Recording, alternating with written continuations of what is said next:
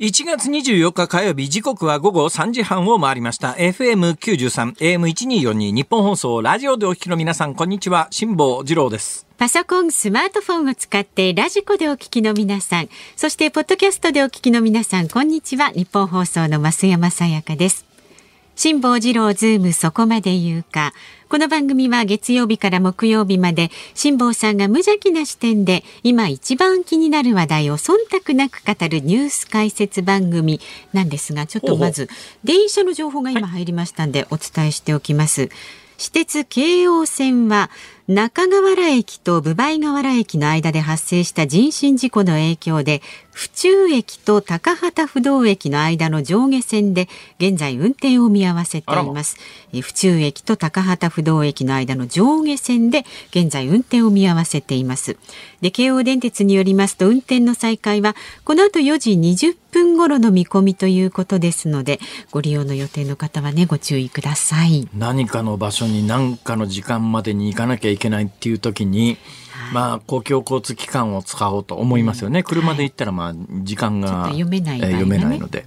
でも公共交通機関使おうと思って、一定駅に行ったら電車止まってるとか困りますからね。これはね、本当困る。えーまああの、えーいち早くですねこの番組の中では、はいえー動きました等々の新しい情報を更新していきたいと思いますので引き続きお聞きをいただければと思いますが、はいご報告させていただきます。あら、なんでしょう、またドキドキしますね。違う違う違う。あ？の、昨日の続きです。あはいはい昨日オープニングでお話ししたようにですね、本番始まる前に、えーコンビニで買った、あの、ざるそばを、もざるそば。あの不思議ですね。コンビニのざるそばってざるそばって書いてありますが、ざるは入ってないですよね。あ、確かにね、あそうですね。のざるそばと盛りそばの違いは何だか知ってますか？ざるに、あ、でも両方ざ。るそばと盛りそばの違いは基本的に蕎麦屋さんに行ってざるそばと盛りそばでいうと、わかんない。えー一般論で私の乏しい知識によると、はい。ざるそばの方が若干値段が高いはずです。で、なんでざるそばの方がな若干値段が高いかというと、盛りそばって何にもついてないんです。基本的にわさびとネギはついてますよ、薬味にね。はい。だけど、盛りそばは、まあ、そばなんですよ。ところが、ざるそばっていうのは私の知識に基づくと、ん刻み海苔が上に乗っかってます。多分、海苔が乗っかってるか乗ってないかの違いで、盛りそばかざるそばかを区別している蕎麦屋は結構あるんじゃないかと思いますよ。だから、海苔の分だけざるそばが高くてですね、昨日私が買ったコンビニのそばはざるそばって書いてあるんですよ。はい。ざるのないざるそばですね。ざるのないざるそばを食べようと思ったら、やえー、めんつゆをひっくり返して、もうね、テーブルの上にわーっとこぼれてこれは、このざるそばを、つゆなしで食べるのかと。はい。そのコンビニのそばだから、いや、そば自体にそんなに美味しいというようなこともないだろうに、これを何にもつけずに食べるのはさぞかし辛いだろうなと思ったら私はとっさに、えー机の上に広がったえーそば、つゆの上にそばは、うんあのバーッと開けてそこでぐしゃぐしゃっとかき混ぜてテーブルにこぼれたそばつゆをそばで吸収させて食べましたというエピソードを汚いテーブルの上で蕎麦を合わせたんですよ、つゆと一緒に。まあ、あの会社の汚いテーブルと今、意味軸も増山さんがあのおっしゃいましたけれども、いいつもこの番組で本番始まる前に新聞を読むという丸テーブルというのがあって、直径1.5メートルぐらいの4つ椅子が置いてあって、基本、このフロアに来た人たちがちょっとした会合等で使うと。自由に使えまあ、るんですよ。広角青を飛ばしながら、まあ、今大抵の方マスクしてますから、唾がそのまま飛ぶことは少ないとは思いますが、まあ、部屋における細菌であろうとか、ウイルスであろうとかがいっぱい降り積もっているであろうというところに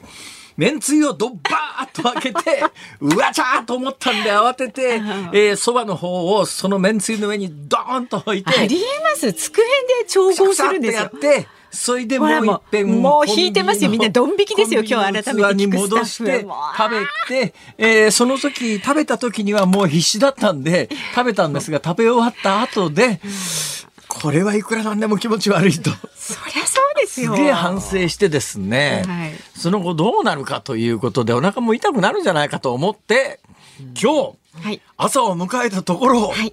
いやーびっくりしましたね。私お伝えしているように、去年の年末から今年にかけて台湾に行ってですね、はい。台湾屋台でむっちゃ濃いものを食べた挙句、えーほぼ徹夜状態でタイから帰ってくるということが2週続けたもんですから、はい。もう胃腸の状態最悪でもう今年年初からお腹が痛くて痛くてですね。あまりに調子が悪いから これは何かの病気に違いないということで、急遽、えー内科のお医者さんを予約して内視鏡検査まで受けて、ね。結果的に何もなかったというお話はもうこの番組でも、はい。えーさせていただいているぐらいとにかく今年もうあの1月24日ですけれども年初からお腹の調子が本当に悪かったんですが、はいはい。今日今年一調子いいです。胃腸 の調子が今日今年で一番いいんです。あそほいうですかでおそらくですね、はいどうも日本放送のテーブルの上にすくっている細菌やウイルスというのが、どうも私の体にあったんではなかろうかと。辛坊さんと相性がいい細菌なんだ。ほこりとかね、そういったものがね。いやそうしてねええ私考えたんですよ、はい。そうして考えた時に、ワンちゃんいますよね、はい。ワンちゃんと我々人間同じ哺乳類でですよ、はい。胃腸の働きがそんなに違うとは思えないんです。わかんないですよ。私あの、うん。生物学者でもなければ動物学者でもなければ医者でもありませんから、ただあの犬ってさワンちゃんってさ結構道端のもんなんか食ったりなんかするじゃない？拾い食いしちゃったり、ね。それだからといって別に死んでるわけでもないわけで。そうですけど。まあまあ寿命は確かに人間に比べれば短いかもしれませんが、そうするとあれ見てるとさ、俺ら別に大抵のもん食っても大丈夫なんじゃないか？じゃあ辛坊さんはワンちゃんと同じことすべてできるっていうんですか？ちょっと。もう 冷静に考えてくださいよ辛坊さ。うんふっとどうでもいいことを思い出しましたけどね。なんでしょう。今年そういう事情で年末年始台湾に行ってたもんですから、はいはい毎年これ私1月1日に大阪天満宮というところに行くんですよ。ええこの大阪天満宮というのは菅原道真公ゆかりの、まあ、天神祭りというのが、えー日本三大夏祭りかなんかのうちの一つでありますよね。あの大体まあ7月の24日に本宮を迎えるんですが船渡御って言ってですね、神様を乗せた船が淀川、まあ、大川を上り下りするというような行事がある老舗、もう伝統の大阪天満宮というのがあるんですが、私、あの、結婚式をですね、新式で、この大阪天満宮で挙げたというようなこともあり、ええええ。毎年必ず1月2日までに、年初から2日までの間に大阪天満宮にお参りに行くということをやるわけですが、はい。今年は年末年始台湾にいたんで行けなかったんですよ。でその後お腹が痛くなったりなんかして体調が今年年初からずっと悪いのでこれはやっぱり神様にお願いに行っといた方がよかろうということで、はい。うちの奥様と2人でですね、大阪天満宮に1月10日を回ってから行ったんですよ。はい。10日過ぎでもね日曜日に行ったんですね。干したところが 何ですか？本物の、はい本物の猿回しが来てましてですね。ええこれがまた見てたら可愛くて賢いのよ。ね、な一部にまあ欧米なんかの観光客なんかに虐待だと言われてるらしいですけども、でも私なんか素朴に見ててこのやっぱりね人間と猿との触れ合いというかですね、この人間側と猿の側との心のつ、つなんか触れ合いというか通い合いみたいなものが、こう舞台のす袖から垣間見えたりなんかしてですね、もうそのお猿さんが可愛くてですね、うん。あー素敵だなと思ったんですが、はい。それ見てたらうんどうもやっぱり人間より猿の方が賢いんじゃねえかというようなことも今年体験してるんでおそらく昨日あたりからふっと考えた時にいやーテーブルの日本放送のテーブルの上にぶちまけたねぶちまけたあの天つゆじゃないそばつゆぐらいすすったところで死にはしねえだろ人間はと。なかなか死にはしないとそのは思います上今日けど。今年一番体調がいいと。そうですか。それは良かったです。体調がいいためにはやっぱりね、腸の中には、あのものすごいたくさんの細菌がいますから、はい。ねあの細菌が。ねこの細菌、まあ、善玉菌とか悪玉菌とかいろいろあって、まあ、善玉菌で人間の体ってコントロールされててやっぱりお腹の中の腸の中の細菌のバランスが崩れると体調全部が悪くなるっていうのがあります、はい。ありますよね、それも皆さんご存知ですよね。ね。今日一いや今年一私 腸内バランスが今いい状態ですました。よ。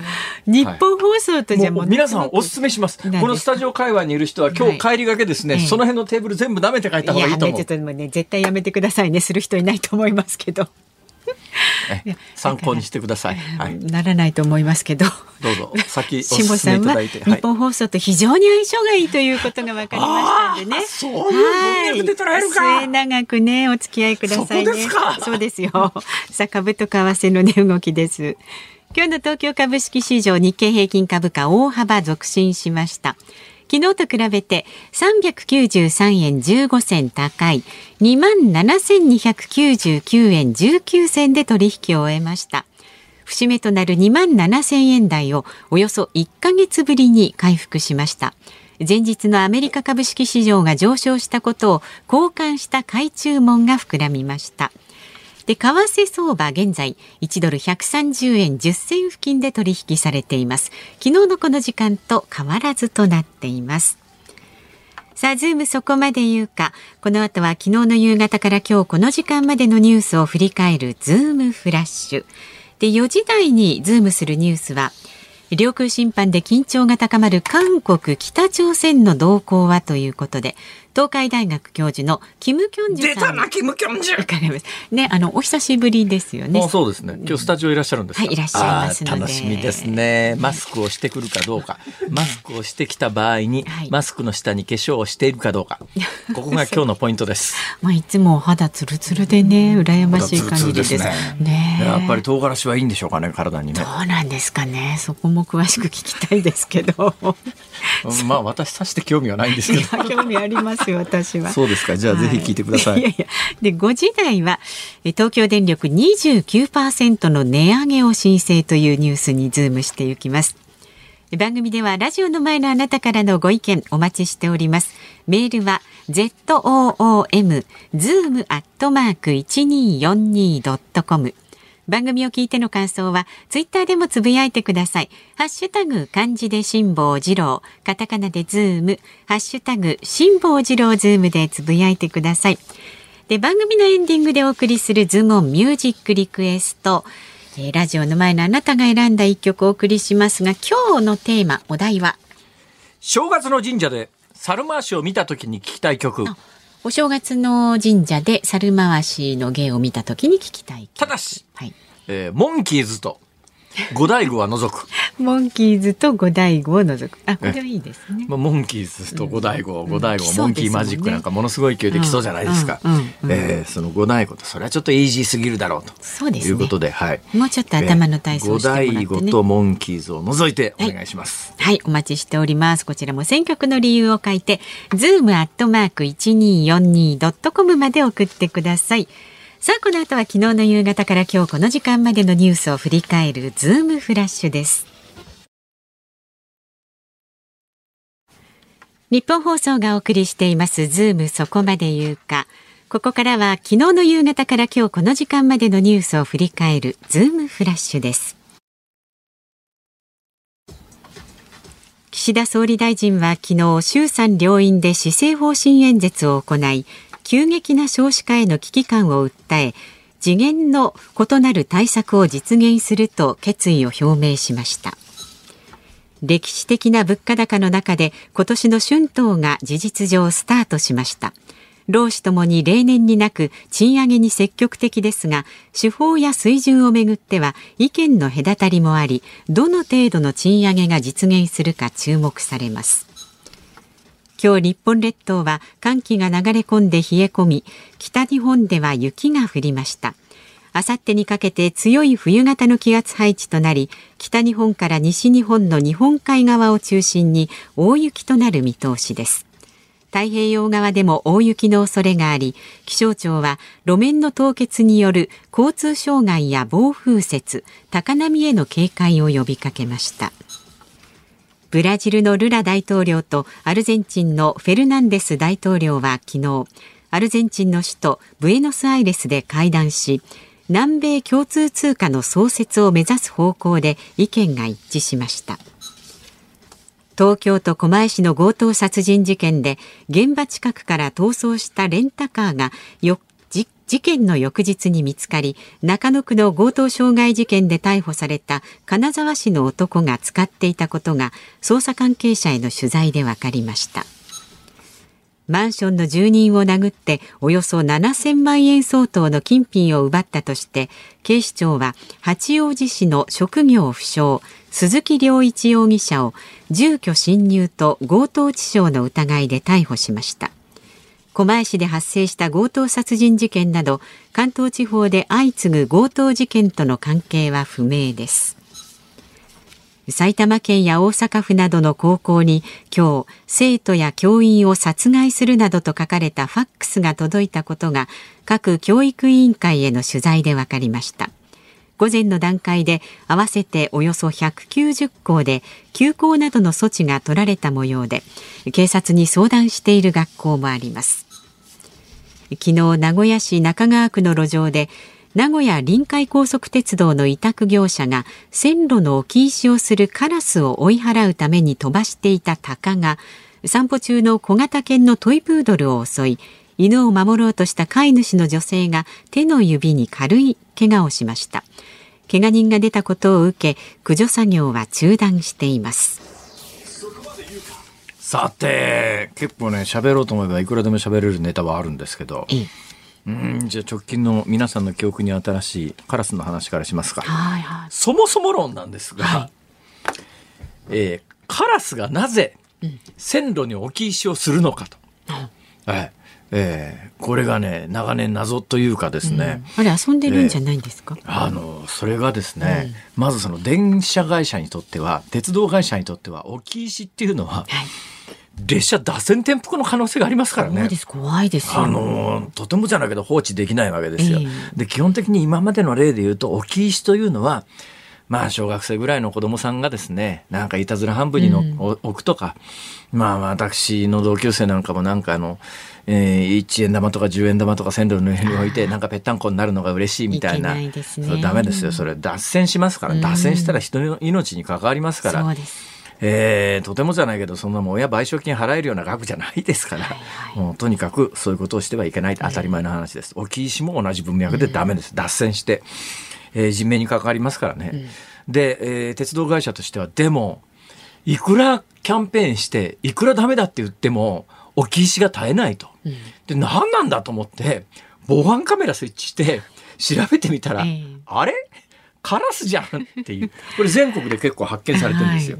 で、動物学者にね、なんでカラスは、カラスの得にならないのに置き石するんですかと聞いてみたら、はい。どうやらその動物学者の皆さんが言うには、まあそのカラスに聞いたわけじゃないんで、本当か嘘か分かりませんが、動物学者の分析によると、どうもカラスというのは食べ物を蓄える習性があると。うんうん。ね、でた食べ物を蓄える時にどういうところに蓄えるかというと、まあ、穴みたいなところにええしまっとくと。隠しやすい。でカラスはどうやらあの線路と下にあの石がゴロゴロしてますよね、あええ。枕木があって石がゴロゴロしてますよね、あの隙間の間みたいなところに取ってきた餌を隠すんだけど、ここがカラスのすごいとこで、うん。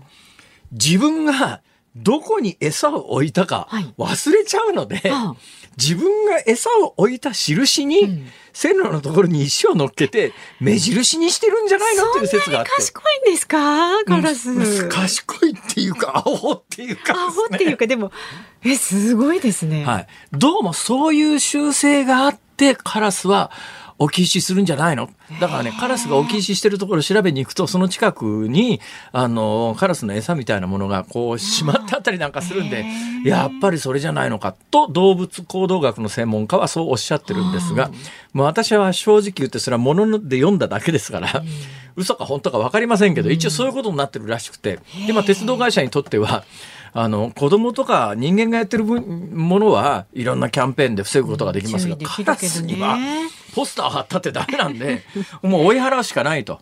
で、駆除ということになると、やっぱね、生き物殺すなとかいろんな観点から批判が来ることもあるんですが、だからそこから追っ払う。これ私ね結構全国の自治体でややるんだけど自治体とか鉄道会社やるんだけど、はい、そこで追っ払っただけで他のところ行っちゃったら意味ねえだろうと思うんだけど、まあね、どうもだけどねタイミングによったらうまい具合なタイミングで追っ払うとですねあの栄巣って言ったあの巣を作って子供を作るというタイミングを逃したりなんかするんで、えー、それで数が個体が減るということもないではないんで、だから追い散らすという方法は単にそこからいなくなる以上の効果があることもあるらしいんですが、その追い散らすためにどうするかというと一番有効なのがこの猛禽類というですね鷹の天あじゃなくてカラスの天敵みたいな鷹みたいなやつを放すことによってカラスは怖いから逃げてくというこれが一番あの平和的でいいだろうということで。はいはい。専門業者というのが今すごくてですね、大体1回の駆除っていうかね1回セットでお任せするといくらぐらいかというと、私が今日調べた段階では30万円ぐらいで請け負ってくれるらしいです。1回？1回っていうかワンワンセットだと思いますね。ワンセットね。だからワンセット何回とかあるんでしょうきっと。そうすると鷹を使ってカラスをあの追い払ってくれるということで今回この小型犬を襲いかけて犬を守ろうとした飼い主の女性が怪我をするっていうのは確かね、うん、えー、8回かなんかのユニットでやるはずの6回目かなんかでやっちゃったっていう話なんですが。だけどこれ怪我人が出たんでちょっと駆除作業が中断するということなんだけど普通はこういうことはないんだろうけれども。たまたまこういうのはそういうあのね、えー、ニュースになりました。本能でねまあそうこれも高起こったところでね。そうしょうがないですがねしょうがないですからね、ね、今日なんか冒頭から犬とか猿とかの動物の話題がこう、ね、はい、今日動物つながりで 番組をお届けしております、うん、さあ動物つながりといえば。はいなんかありました動物つなが。りえー、岸田政権が、ね、それはどうなんでしょうかこの流れは。違います、ね、今なんかサブコントロールームで全員が立ち上がって違う違うって言ってるぞ。そうですよ。そうですね。違いますか？そうですか、違いますね、はい、はい、えー、ということで岸田政権はまあ冒頭のニュースに帰りますけれども、うん、えー、異次元のとこの間までずっと異次元の少子化対策、異次元の少子化対策って言ってたんですが、昨日の昨日の施政方針演,、演説では次元の異なる対策。これはさらっと変わりましたけど。いや次元の異なる対策と異次元は同じだろうと思うんですが、なんか異次元異次元って言い倒して、何が異次元じゃこらみたいなことで結構揶揄されたりなんかして、えー、異次元というのを使うのに抵抗感を覚えたんだろうと思います。次元の異なる対策。もう本当なんかねこの政権言葉遊びがひどいわ。でこそ言葉遊びと同時にやっぱ岸田政権ってもうあの何回も言ってますがポピュリズムの権下みたいなものでやっぱ政権維持のためには自民党右派自民党右派の支持層をがっちり抑えることがどんだけ世の中全体の支持率が下がっても政権安定には大切だということをまあ、学習してるわけですよ。であのやっぱり歴代自民党政権で長続きしたところっていうのはあのアメリカと自民党保守派を味方につけたところの政権は長続きします。でアメリカと自民党保守派自民党右派の支持を失うとあっという間に崩壊するというのがありますから岸田政権はどんだけ一あの世論の全体が支持率がどうのこうのなんて全く気にしてないですよね。じゃあその今言ったあの堅固な支持基盤みたいなところさえ抑えとけば政権を去らなくて済むということなんだけどちょっとあまりにも。そのあたりに対する人気取り政策というのはですね、目につきすぎる感じがしますね。私はちょっとやっぱこれポピュリズム行き過ぎちゃってるよなその割にやらなきゃいけないことややってないと。はい、まあ、コロナの対策なんかの政策転換なんかもどう考えたってただまあこれコロナの対策なんかやっぱりね最近の世論調査見てると面白いのはね、一般的にあの今回のコロナをいわゆる2類相当から5類に引き下げることについて賛成ですか反対ですかみたいなことを聞くとですね、はいはい、世代的にだから一般トータルの数字なんか意味がないわけですよ。見るとやっぱり20代30代40代50代60代70代と年齢層が上がるに従って、はいはい、いや今の今通り厳しくやってほしいっていう人が増えてくるんです、えー、だけどそれ年齢というよりは昼間のワイドショーをどのくらい見ている世代かによるんじゃないのっていう感じがね。あるかもしれないですね。はい。私はものすごくしますって言ってる間に時間になりました。はい、時間です。1月24日火曜日時刻は午後4時3分を回っています東京有楽町日本放送第3スタジオから辛坊治郎と増山さやかでお送りしていますズームそこまで言うか辛坊さんやっぱりねこのズームをお聞きのねリスナーの方は本当素晴らしいですよ。何がありまし聞いては見るもんでした、はいはい、岩手県のそば好きさん男性の方。ざるそばと盛りそばの違いは、ええ。つけ汁がほ一番だしか二番だしかの違いです。で配膳する方が間違わないように目印で海苔を乗せているのです。あそうなの。ですって。最近はだしも一緒で海苔を乗せてるかの違いだけの店が大半ですがということです。ね。まあまんざらね。ねちょっともう一遍聞かせてください。何ですって？ざるそばと盛りそばの違いは、はいつけ汁が一番だしか二番だしか。つけ汁ってつけつゆですね。私がテーブルの上にぶちまけたやつですねあれが一番だしで取ってるのがざるそば？えー、とそう。高いよね。ざるそばの方が高いよねそうですね。そうですね、ええ。そうそうそう。で二番だしが二番だしが盛りそば。ははでだから配膳する時分かんなくなっちゃうから海苔を乗せてっていうのが基本だったそうああですそうなんだ。だけど今、どこの蕎麦屋でもつけつゆは一緒だろ？そう。だから最近ではまああのその違いをね持たないお店大半らしいですけど。あそうなんですか。もともとはそうらしいですそうよ私の知り合いの家族はですね、はい。えー出前でそばを頼む時必ず盛りそばを頼んで、えー海苔だけ自分自宅で乗っけて ざるそばにしてた、あのー友人がいますけれども、へええー。じゃああれは違うんだ。やり方きっとねこういうちゃんと あのこういうお店だとね。そうですか。そりゃ知りませんでし知りたませんでした。勉強になりました。ありがとうございました。本当世の中知らないこといっぱいあるの教えていただきますよね。ね。本当にありがとうございました。えーっともういいですか？もう一個いきますか？あお願いしますはい。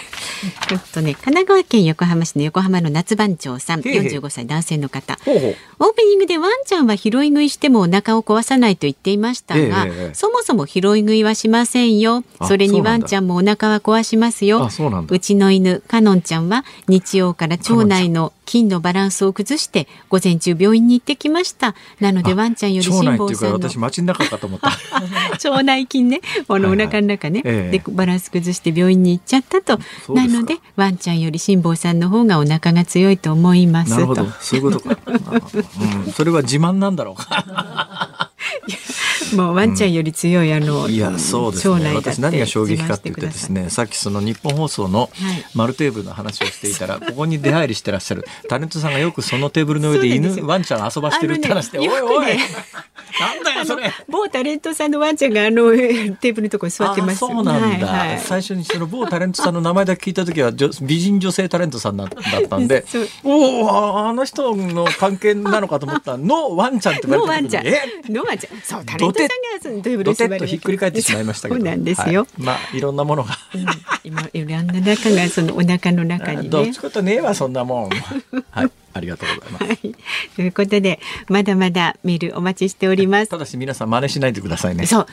真似しないと思いますけど大概は。そうですね。一応ねしないでくださいね。そばつゆテーブルの上にぶちまける人いないっしょそれ、はい。その上でねそばを絡めて食べると汚いですからやめましょう。さあメールは。そんな言い方しなくたって ZOOM ズームアットマーク一二四二ドットコム。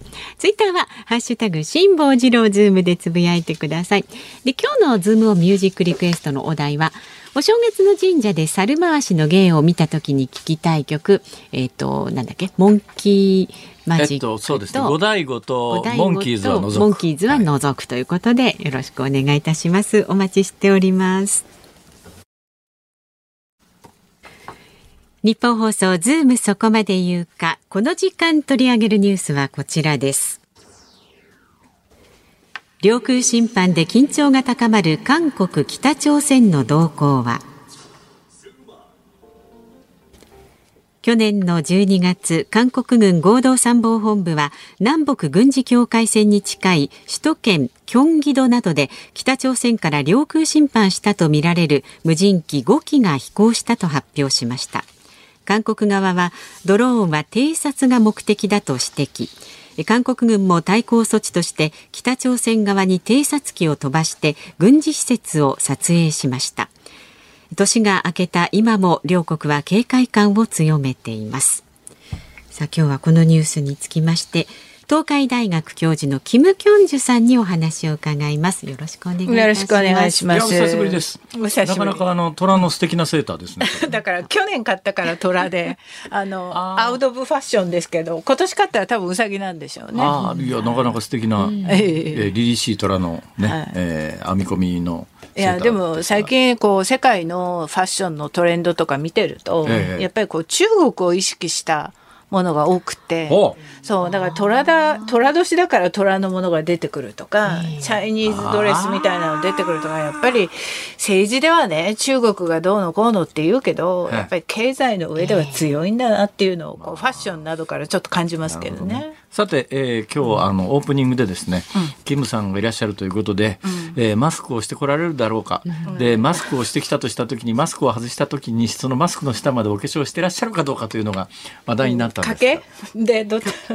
どうでしょう？ああどうどうですか？に綺麗にお化粧が。あ。そう。だから今日はもうもうそろそろ韓国も来月からもうマスクフリーっていうかマスクしなくていいですよもうそれ発表されたんですか？そうそう。来月ってもうあと1週間もうあぐらいですか？とちょっとで。あそう。ですか。まあもちろん電車とかそういうところではあええれだけど、ええ。だからまあ日本でもそうですよね。最近マスク基本してるけど一人だけしてるのもちょっとっていうような雰囲気もあって今日は辛坊さん久しぶりにお会いするからもしかしたらまたマスク外してとか絶対言うに決まってると思って。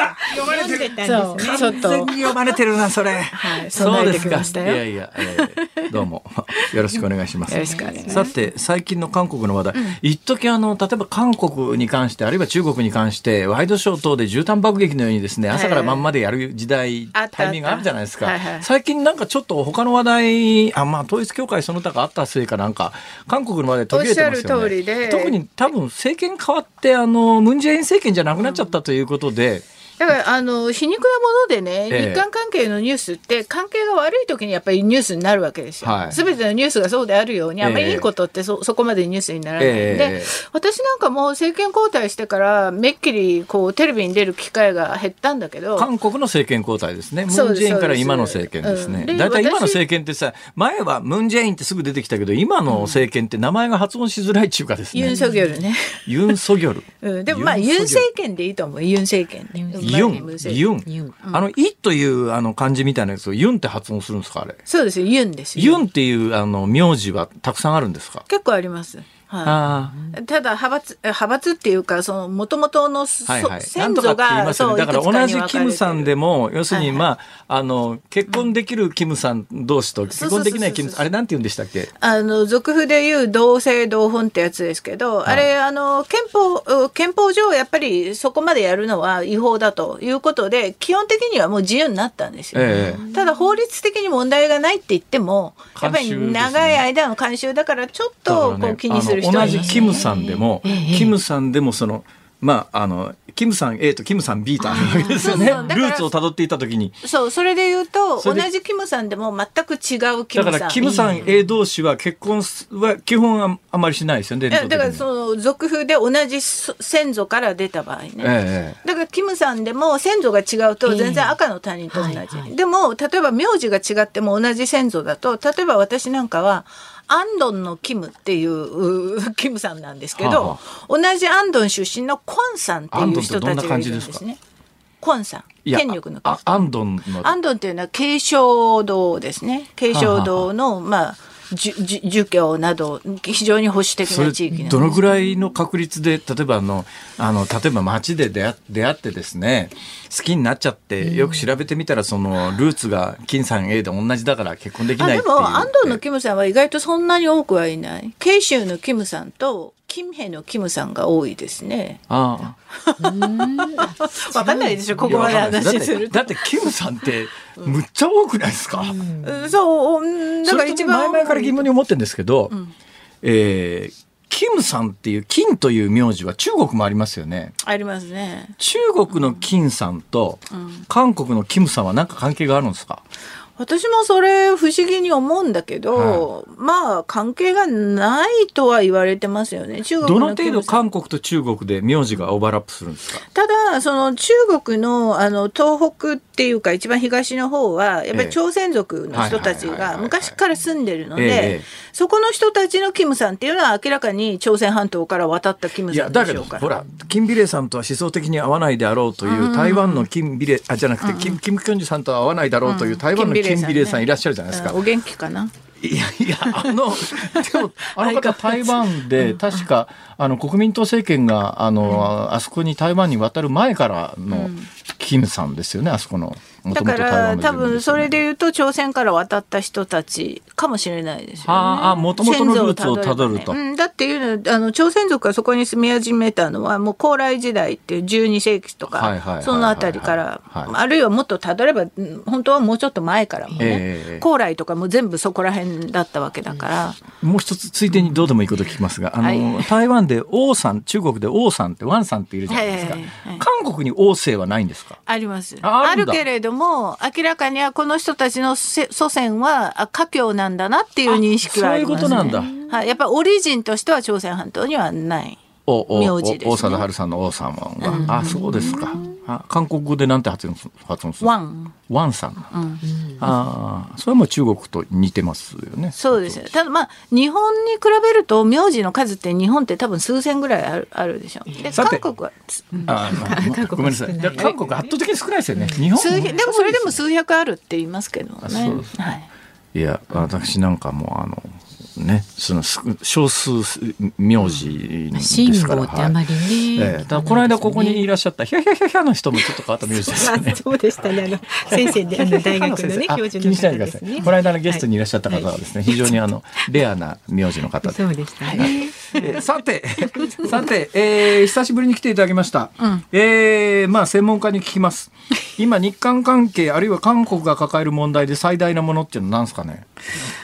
やっぱり外交でしょう。あの国内政治っていうのは、ええ良くも悪しくもねじれ状態が今もう硬直状態みたいになっちゃってなかなか動かないんですよ。最近私韓国ネタでほうと思った話がですね、なんかあの、ムンジェイン政権の時にやっぱり韓あの北朝鮮のスパイっていうのが、韓国国内であんまり表面化することなかったけれども、今政権交代して今の政権下で、あの、ムンジェイン政権ではあまりフィーチャーされなかった北朝鮮のスパイっていうのが結構韓国国内で取り沙汰されてるみたいな話があったんですが、これどうですか？うん、やっぱりそのスパイは相当いるということは前から言われてます。ええ。問題はそれをだ国がちゃんと取り締まるかどうかの問題で、やっぱりムン・ジェイン政権の時はどちらかっていうと、ええまあ多めに見てた部分があったというふうに今のユン政権は見てるわけ。だからそこであの意外と組織的なそのいわゆる向こうでは官庁って言うんですけどねそのススパイのことをね。ね。まあ日本で、日本語でも官庁っていう言葉ありますよね。いわゆる、はい。で官庁っていうのは一人で個人で動くんじゃなくてやっぱり集団的に動くわけです、ええ組織を持って、ええええでそういう組織を摘発している動きは明らかに最近ありますよね。今ありますか、はい。どうなんですか？あのそのキムさんあの韓国にいた頃に、自分の身の回りで明らかに北朝鮮のスパイっていう人たちっていうのは、日常的にあの知り合うっていうかすいやその機会はほとんどないんですけれども、はい。結局この人たち一体どういう人たちなのかっていうと、ええ。昔みたいにさ北朝鮮から派遣されて、ええ。なんか潜ってうんぬんじゃなくって、えいわゆるあのナチュラルボーンじゃないけど韓国で生まれ育った人たちが思想的にやっぱり北朝鮮に同調するといえうえ一定のグループがいると。ええ。でこの人たちのルーツもいろいろあるんだけどそのうちの大きなものがその民主化の時の学生運動をやってた人たちですよね。はいはいはいはい。その中でも今でもチュチェ思想とかそれを信奉している人たちがいる。思想ってね、まあ、あの北朝鮮のキム一族の、そうですね。ね。いわゆるまあ売り式社会主義ですけれども、はいはでその人たちが今現在、まあ、今回の摘発を見ても明らかなんですけれども、ええ。主に組合はいはい。労働組合などの労働運動とかあるいはまあ一部の市民団体そういったところに浸透していると。ええ。で今回摘発されてやっぱり韓国社会でも相当ショックだったのがその民主労総っていう労働組合でも非常に大きなところなんですが最大労総と言われてますよね。そこの幹部が、ええ。あ実はその官庁であってスパイで。その朝鮮労働党に入党もしていたっていうことが、なんかそうなんですか。捜査の過程の中で出てそれとも現政権が作った話なのか、どういう受け止め方ですか、韓国だからこれは野党を支持している人たちは、ええ、これもうね、あの、いわゆる、その、まあ、赤、赤狩りみたいにね、はいはい、あの、政治利用でこういうことをでっち上げてるんだっていうけれども、え、保守の人たち見れば、ほら、やっぱり今まで野放しにしていたこういう人たちをね、はい、もっと厳しく取り締まらなきゃいけないという、だから見方も割れてますよね。うん。うん、どう見ます？金さん私はやっぱりある程度いるだろうと当然。うん、当然いるし、そういう人たちをやっぱりムン・ジェイン政権で野放しにしてきた点は否めない。なるほど。うん、で、あの、ムン・ジェイン政権の時に時に特に問題だったのは、いわゆる国情院、いわゆる官庁っていうのは国情院、国家情報院っていうところが主に取り締まるわけですよ。はいはいはい、警察とかじゃなくてね。はい、で、そこの、いわゆるその国内の官庁団を取り締まるその権限をなくしちゃったんですよ。はあ、ムン・ジェイン政権の時に。そう。じゃあ、じゃあどどうすんの？って言ったら、いや、これをこれから警察がやりますよっていう建前なんだけど、えー、警察はそのノウハウも何もないわけで、国情院はこれ数十年間やってきてる、はいはいはい、あの、特別な組織ですから。要するに国情院っていうのは国内の、うん、よす、まあ、いや、あ、あ、CIA とか KGB とか、そうです、そうです。あの、イギリスの MI5 とかそういうやつですね。うん、確かに昔ね、国情院の力が強すぎて、えー、いわゆる民主化勢力を弾圧してきた、そういう軍部政権時代の記憶はあるけれども、はい、今の時代においてどうであれやっぱりある分断国家ですからある程度のその官庁団含めて、安全保障の面で国家情報院の権限っていうのは私は守るべきだと思うしこれを一昼夜にして警察に移管するってことはある意味言い換えるともうこれから官庁は取り締まりませんよみたいな、えー、そういう話にもなるので、まあ、今回のことを機におそらくユン政権はもう一回国情院のそういう官庁団取締りの権限っていうのを復活させようとしてるんじゃないかというふうに思います。さて、えー、日韓関係でいうと、もうここ数年来大きな話題は、いわゆる超標高問題というやつで、私最近ですね、この話題に関して、へえと思ったことがあって、あの今のユン政権はどういうふうに解決するかというと、まあ、あの基金みたいなものを作って、えー、訴えてる人に賠償金をその基金で支払うとその基金のお金は、まあ、あの日本企業のルーツを持つような韓国企業みたいなところが中心にお金を出すということの発想で、え、これのごめんなさいそこまでが間違ってたら話にならないんだけど、まあ、大体そういう枠組みで韓国国内で世論調査をしたところあのいくつか世論調査の結果があるんですが中には3分の1ぐらいはそれでいいんじゃないっていう世論調査があって、え、3分の1、まあ反対してる人の方が多いっちゃ多いんだけど、まあでも3分の1もそれで賛成する韓国の人いるんだっていうのが逆にすごい驚いたんですけど。いや、そう、そうですよ。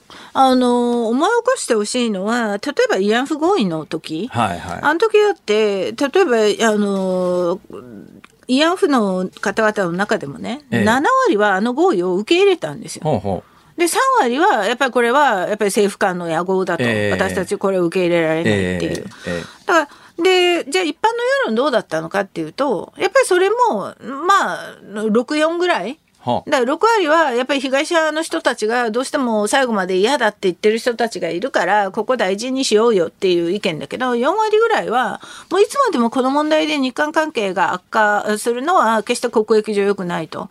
だからある程度ここでまあお互いその完璧な納得はいかないけれども手を打ちましょうっていうそういう評価が多かったんですね。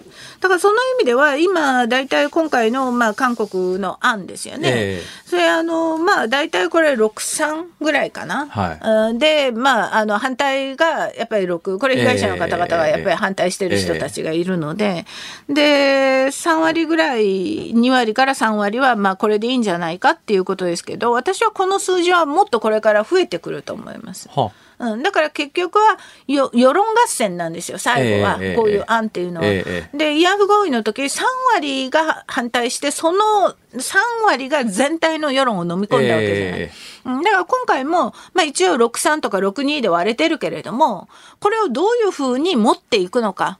これがまあ政治の手腕ですよね。その政治の手腕でいうとね、その今まあムン・ジェイン政権ってどちらかというと左派色の非常に強い政権から、まあ、ユン政権っていうとどっちかというとまあ右派色ってっていうふうに言われてますけれども、その支持率の推移というのも最近こう見てたら、微妙に伸びてきてるっていうか、ユン政権の支持率ってちょっとずつ上がってたりなんかしますよね。どういうことなんですか、これ？微妙に伸びてきてますね。つまり、まあ、あの、いろいろ要因があるんだけど、やっぱりその大統領選挙の結果が0.73%っていう僅差で勝ったと。はい。なると、やっぱりこれを受け入れられないっていう思いが強くあるわけですよ。ええあの、野党、はいあの、はい共に民主党を応援していた人たちは。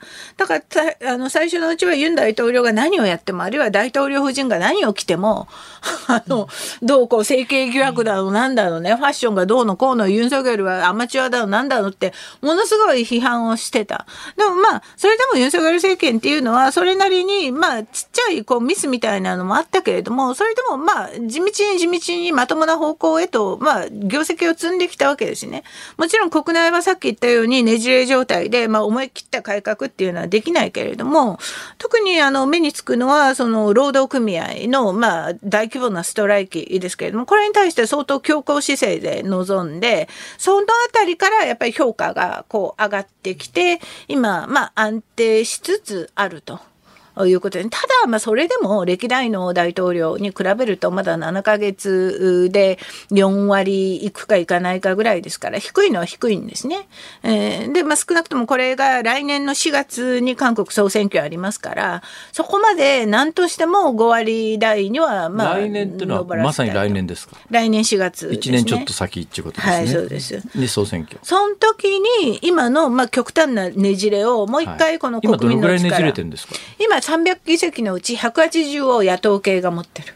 韓国は日本と違って一員制ですよね。そうですはい一員制で、その一員が大統領、だから日本のねじれって、あの衆議院とねじれることは理論的にありえないわけですよ。日本は衆議院のえ議国会議員が総理大臣を決めるから、だからし衆議院と参議院のねじれはあっても、はい。衆議院と政権のねじれっていうのはないんだけど、まあアメリカとかあの韓国は大統領制なんで、大統領を選ぶ党とあの国会の過半数がねじれちゃうっていう、今そういう状況ですよね。そうだから日本でさ昔なんかねじれ国会とか大変大変とか言ってると、ええ。なんか私も鼻で笑っちゃうぐらい そんなもん大変でもなんでもないだろうみたいな。そう。で大統領制の国で大統領府と国会がここまでねじれると、ええ。本当何の法案も通りませんからね。今そんな状況ですか、今は結構そんな状況来年のだから大統領令でなんとかしのいでしのいできてる来年の国会議員選挙でねじれの解消の可能性はどうなんですか？私は非常に高いと思います。っていうのは、ええ。まあ、これ、まあ、さっきから世論の話だけど、世論っていうのは微妙なもので、まあ、ええ。よく移り変わるんですけれども、はいはい意外とバランスを取ろうとする動きもあって、今どう見てもねじれが過ぎるよね、極端だよね。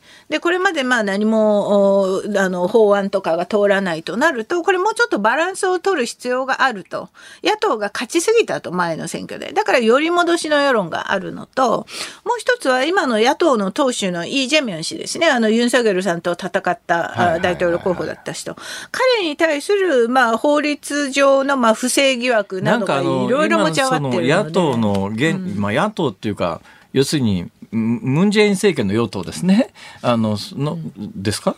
ムン・ジェイン政権の頃の与党。与党ですね。うんだから今やっあ今の野党。だから今の野党のトップ韓国の野党のトップって、なんかむっちゃでっかい汚職疑惑みたいな なんかアメリカ映画みたいそなレベルの。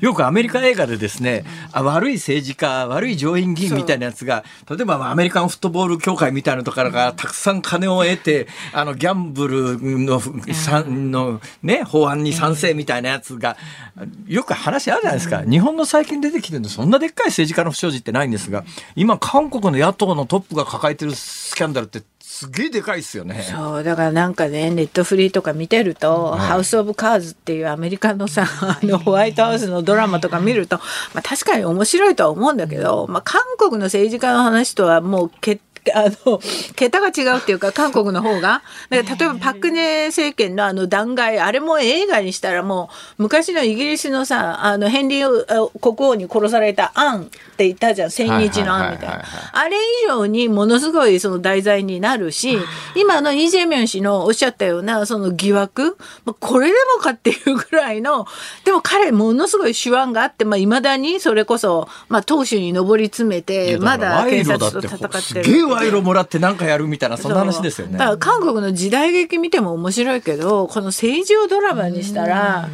本当面白いだろうなそういうそういうのない人出てこないだからまあ面白いとよくないんだけど日本みたいに政治がクソつまらないっていうぐらいがまあ安定してるんだけどなんかね韓国はスペクタクルすぎるっていうかダイナミックコリアですね。いつもね。どうもありがとうございました時間が来てしまいました。ドローンの話準備してきたのねすみません。ごめんなさいね。またその話して、あのままた。キンキンお越しください。お願いします、ダイナミックコリアありがとうございました。はい。じゃあ次はうさぎのセーター着てきていただくということで。マスクうさぎのマスク買いました。よ。あ、そうですか。ありがとうございキました。ムキョンジュさんでした。ありがとうございました。日本放送辛坊治郎ズームそこまで言うかをポッドキャスト YouTube でお聞きのあなたいつもどうもありがとうございます。日本放送の増山さやかです。お聞きの内容は配信用に編集したものです。辛坊治郎ズームそこまで言うかはラジオ局日本放送で月曜日から木曜日午後3時半から毎日生放送でお送りしています。番組はラジオの FM93 AM1242 に加えてラジコでもお聞きいただけます。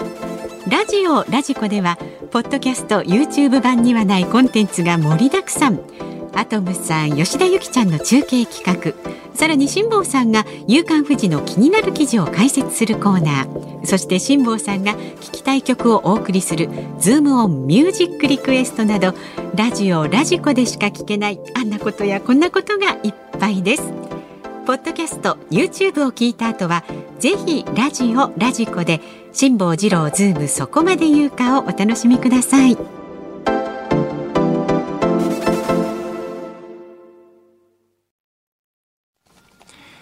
1月24日火曜日時刻は午後5時を回りました。こんばんは辛坊治郎です。こんばんは日本放送の増山さやかです。辛坊治郎ズームそこまで言うか。ここでまた新たな電車の情報が入りましたのでお伝えします小田急江ノ島線が陸奥愛日大前駅と善光駅の間で発生した人身事故の影響で長後駅と藤沢駅の間の上下線で現在運転を見合わせています。小田急電鉄によりますと運転の再開はこの後午後5時50分頃の見込みということです。まだちょっとね時間ありますんでご利用の方はご注意ください。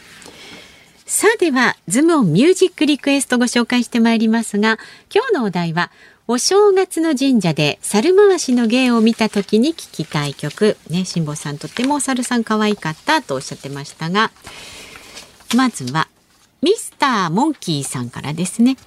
猿といえばアラベスクのハローミスターモンキーああ、もうあのディスコ全盛期ですよね。そうですね、はい、 Hello Hello Mister Monkey ですね。さんぐらいの時代のきっとね、ディスコですよねなんかね、うん、新宿のカンタベリーハウスとかですね。辛坊さんぐらいの時代の人ですよね。えうーん。えどうぞ。続いて清瀬市の39歳男性の方 KJ さん。今日のミュージックミュージックリクエストですがモンキーズがダメなら安室奈美恵 with スーパーモンキーズなるほど。もダメですか？いいですよねこれね、はい、全然問題ないです。私はは引退した今でも安室ちゃんが好きなので「トライミー私を信じて」をリクエストしい、ます。なるほど。ちなみに発売日が1995年1月25日で明日で28年になるへもうそんなに。それから神奈川県の田七さん、はい30歳男性です。モンキーマジックの Around the World をリクエストします。香取慎吾さん主演のドラマ西遊記の主題歌です。はいはいはい。あれ、五代五じゃないの？これはモンキーマジッモンキーマジック。はい。クです。はい、失礼しました。えーそれからですね浜松市の犬黒さんはえ？エコーズの ZOO をお願いします。動物園。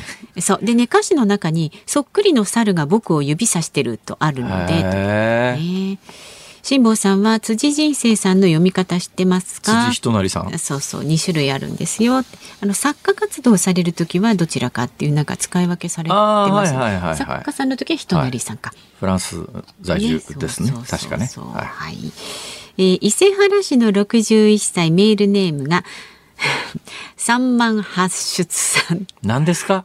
ああ、昨日のやつですね。私の読み間違いですね3万発出たってやつですね。はい。パチンコの話ですね。はいはい。そうそうそう。ありがとうございます。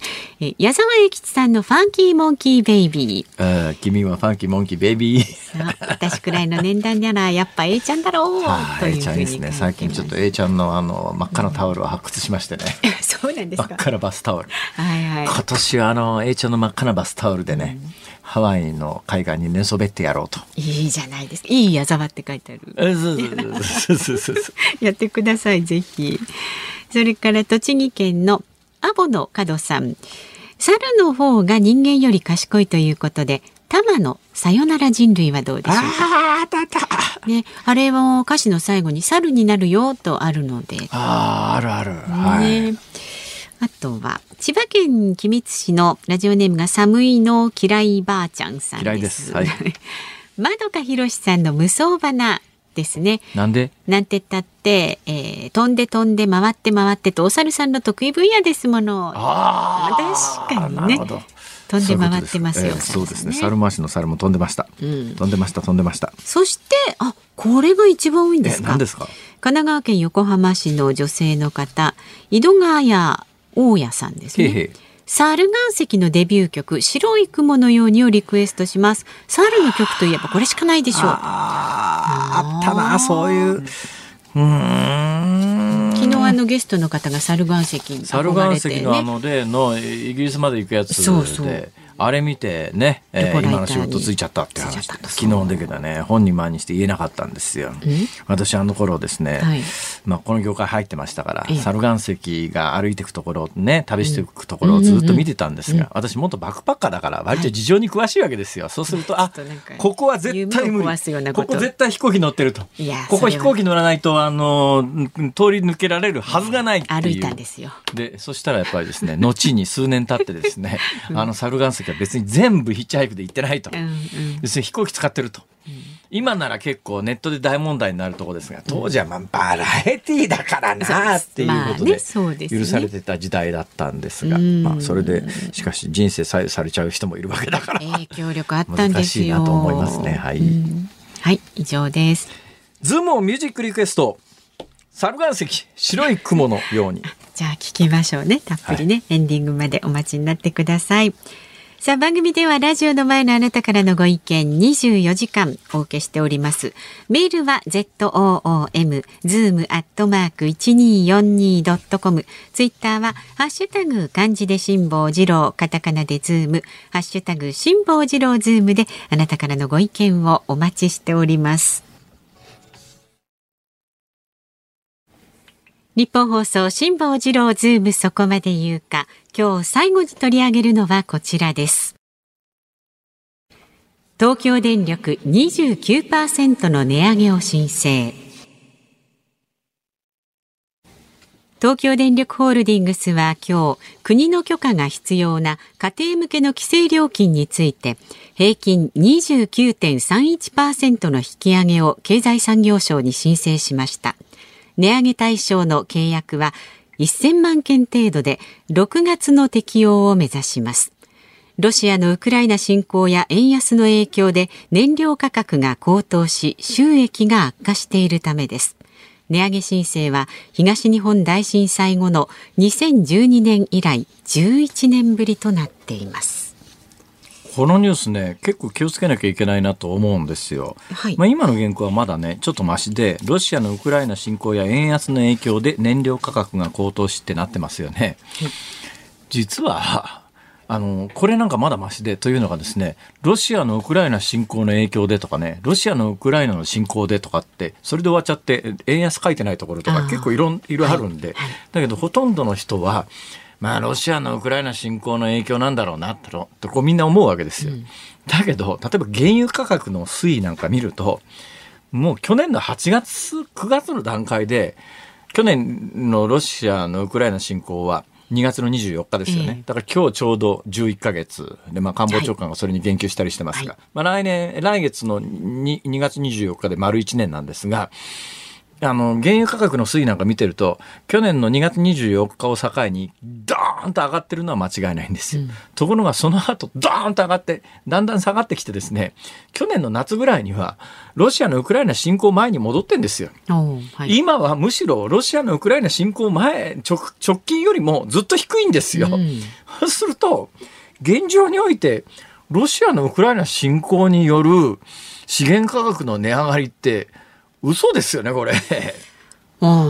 だって下がってんだもん。はいはい、もうだから、なんか、ロシアのし、だから今、世の中の物価変動とかなんか物価値上げ、みんなウクライナの、ロシアのウクライナ侵攻。まあ、ロシアのウクライナ侵攻はとんでもないよ。うん、それは、あの、あの、今この時代にさ、文明国が、それも核兵器持ってる文明国文明国っていう言い方もどうかと思うけども、うん、まあ、核兵器持ってる大国がさ、はい、領土拡張のために隣の国に侵略するなんかさありえないじゃん、ね、まあ、ロシアのやってることはありえないんだけど、はい、でもその影響でってよくいろんなもんのニュースの枕言葉についてみんなそっちのそこのせいにすれば世の中の人みんな納得するから一番わかりやすいんですが、はい、だけど何回も言いますけど、うんえー、原油価格をはじめとする世界の資源価格の大半はロシアのウクライナ侵攻前に戻ってるんですよ。えー、といまだにそれを理由にするのおかしくね？っていう話。うん、それさえ言えばみんな納得すると思ってるところがねもう私は非常に不快ですね。えー、でむしろやっぱり円安の影響の方が大きいですよ。日本の場合はね。で円安の影響が大きいんですが円安になんでなったかというとこれはもうここ10年ぐらい政府日銀の政策の結果になってますからね。だからデフレを直すためには物価を上げげなきゃいけない、物価を上げるためには通貨の価値を下げなきゃいけないということで、この10年間通貨の価値を下げる作戦を政府と日銀がずっとやってきた結果、通貨の価値が下がって今物価が急激に上がり始めてて、いや、日銀政府は、いや、物価上昇率は2%ぐらいで安定する。で、2%ぐらいで安定したら今の政策はやめるって言ってるんだけど、直近の物価上昇率なんて4%とかっていう、過去40年間最悪のインフレに今突入してんのに、未だにデフレでどうのこうのって言ってる人たちいますから、お前さ、目の前の数字を見てみろよと、スーパー行ったことあんのかっていう。うんまあ、そんな状況の中で、えー、29%の値上げの申請の原因がロシアのウクライナ侵攻って言われると、おいおい、それちょっと何なんだよっていう、えー、ここに来てやっぱり電力関係のこの数字、大きな声でこんなに上がるよ、上がるよっていうのは、えー、電力のが上がるからそれを防ぐために原発動く動かせっていうところに、ある意味説得力を与えるための一つの戦略、戦略、ストラテジーというか戦略なんですが、ただ長い目で見たときに、はい、もうあの太陽光に比べて原発の方がコスト高いっていうのも明らかになってきてるわけだし、うん、特に原発に関して言うとコストが分かんないのは、いまだにあの30年前に使用済みの核燃料、なんとか処理しなくちゃっていうんで、青森の六ヶ所村に処理工場、30年間、当初は5、6年でオープンするやつが、あの、いつまで経っても工場を稼働しなくて、で、これなんで工場を稼働しないかっていうと、ノウハウが論文としてないんですよこの世界って。はい、というのは核に関して言うと、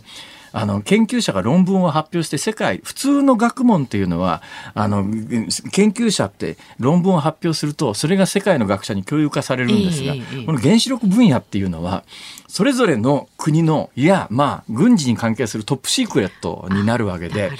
学者が研究したことが論文になって世界に流れたりしないわけですね。はい、逆にそれが流れると、まあ、パキスタンの核開発技術が北朝鮮に移転したんじゃないのみたいな話になっちゃうわけですよ。えーだからそれ独自に開発するしかないんで、うん、一から技術を。で、日本でそのフランスなんかではもう実用化している使用済み核燃料を処理して、えー、あの、使えるものと使えないものと分けて使えないものは処理しましょうっていう、その工場を数年で、1990年代にそれ数年で作るはずが30年経って、数兆円のお金ぶち込んで、まだまだまだ動かない。はい、で一体これからどのぐらい金ぶち込むつもりなのっていう。トータルのコストを考えた時にやっぱ原発は実は長い目で見た時にコスト的にちょっとあのあんまりそれ得しないんじゃないのっていろんな意味で分かってきたんだけどでも目先の電力の確かに料金下げるためには今日本でストックしてるものの中で原発動かせば燃料費かからないっていう、ええただ長期で見た時に、ええ。世界がもし中国だいぶ原発増やしてきてるよねみたいなことで世界がウラン燃料に手を出し始めた時にあの石油の残存資源量よりもウランの残存資源量の方が実は短かったりなんかするわけですよ。そうした時になんか原子力にすると未来英語を使えますみたいな錯覚してるんだけど、燃料がいるわけでそっちの燃料もそのうち取り合いになってきた時にあと多分100年ぐらいで枯渇すんじゃねえのって話になった時におい石油より先になくなんじゃんっていう、トータル考えた時にちょっと合理性はないんだけどでもやっぱり直近そっちの方に舵を切った方が世論の受けがいいということがあって、だけどこの29%の値上げなんですけど背景に何があるかというとあのあここから話がメインなんだけど。あメインの話の時間がなくなってきたぞ。これは1分ぐらいじゃまとまらないですか？えーそれでは。引き続きは あの今日の YouTube で辛抱の旅。と おい、ね、ごめんなさいね、えー。明日これも話はもうずっと続きますから、そうですねまた明日明後日、はい。折を見てやってきます、はい。うんそうしまあ、基本的にあの電力がでもねすぐには上がらないですこれ。なぜかというと、あはい。政府が補助金出して6月ぐらいまではむしろ今から燃料、ね、エネルギー代はや下がりますただ今回の値上げ申請が通るのが早くて6月ですから。で、だから政府の補助金が6月乗っていたとしても、はい6月ぐらいから日本の電力料金は上がります。なるほど。だ6月まではむしろ下がります。わかりました。ズームオンでした。ズームをミュージックリクエストをお送りしているのは、井戸ヶ谷大家さん、虎のしっぽさん、夏色ボタンさん、神戸ラーメン二郎さん、ゲロゲロさん、京都のおっちゃまんさん、影丸さんからのリクエスト、猿岩石、白い雲のように。ええ、驚きは、はい。歌ってるのは猿岩石のお二人ですが、作詞、藤井フミヤ、作曲、藤井直之、藤井兄弟の曲なんですね、これ。はいはいはい。チェッカーズかいっていうね。はい。うんびっくりしましたが、はい。えーすっごい流行りましたね、この曲ね、確かに紅。白でも歌ってましたあよね。ーそうですね。ということで、えー猿つながりで猿岩石でございました。単純でしたけれどもね。はい。この後の日本放送は、古谷正幸さん、軽トラックスをお届けいたします。今日は、シャイニー特集です。引き続き日本放送でお楽しみになってください。明日の朝6時からの飯田浩二の OK 工事アップ。明日のコメンテーターは、数量政策学者の高橋洋一さん。取り上げるニュースは、自民党防衛力強化資金の、えー特措案を議論。それから人口減少へ進む中国。懸念される経済減速と就職難ということで、講談社編集次長の近藤大輔さんがお電話で近藤大輔さん、出演される奥様中国の方ですよね。そうですか、はい。そしてこの番組は通常国会開幕防衛費増税にズームしていきます。ゲストは第一生命経済研究所首席エコノミストの長浜俊弘さんです。はい。